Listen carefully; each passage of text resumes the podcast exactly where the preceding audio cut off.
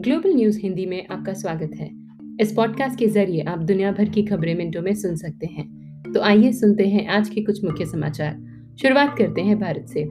पश्चिम बंगाल विधानसभा चुनाव के लिए आज सातवें चरण में मतदान हुआ। इस चरण में चौतीस विधानसभा सीटों के लिए वोट डाले जा रहे हैं। आखिरी चरण के चुनाव 29 अप्रैल को होने वाले हैं, वहीं वोटों की गिनती 2 मई से शुरू हो जाएगी।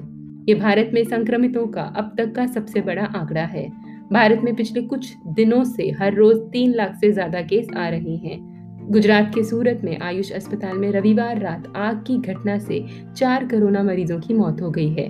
सूरत नगर निगम के मेडिकल अफसर डॉक्टर आशीष नायक ने कहा कि सूरत आयुष अस्पताल में कल रात आग लग गई थी। बताया जा रहा है कि अस्पताल की पांचवी मंजिल पर 10 कोरोना मरीजों का इलाज चल रहा था।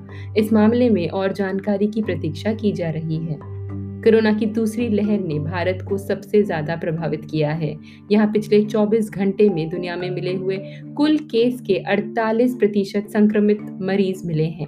पूरी दुनिया में पिछले 24 घंटे में सात लाख सत्ताईस हज़ार से ज़्यादा केस मिले हैं। इसमें अकेले भारत में मिले केस तीन लाख चौवन हज़ार हैं। फ्रांस, रूस और ब्रिटेन के बाद अमेरिका ने भी मुसीबत की घड़ी में भारत की तरफ़ मदद का हाथ बढ़ाया है।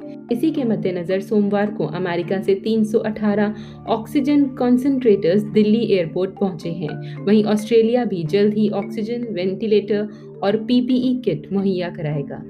इराक की राजधानी बगदाद में कोरोना मरीजों का इलाज कर रहे एक अस्पताल में भयानक आग लग गई। यह हादसा ऑक्सीजन सिलेंडर फटने की वजह से हुआ। इस अग्निकांड में शनिवार देर रात बयासी मरीजों की मौत हो गई और 110 जख्मी हो गए। और आखिर में भारत के साथ चल रहे तनाव के बीच चीन ने तीन प्रमुख युद्धक युद्धपोतों को समुद्र में उतार दिया है। इससे एक परमाणु ऊर्जा से संचालित बैलिस्टिक मिसाइल पनडुब्बी एक डिस्ट्रॉयर शिप और देश का सबसे बड़ा एम्फीबियंस असॉल्ट शिप शामिल है। इन तीनों जहाज़ों को शनिवार को राष्ट्रपति शी जिनपिंग की मौजूदगी में हुए एक समारोह में कमीशन किया गया है। इसी के साथ आज का ग्लोबल हिंदी न्यूज़ समाप्त होता है। सुनने के लिए बहुत बहुत धन्यवाद।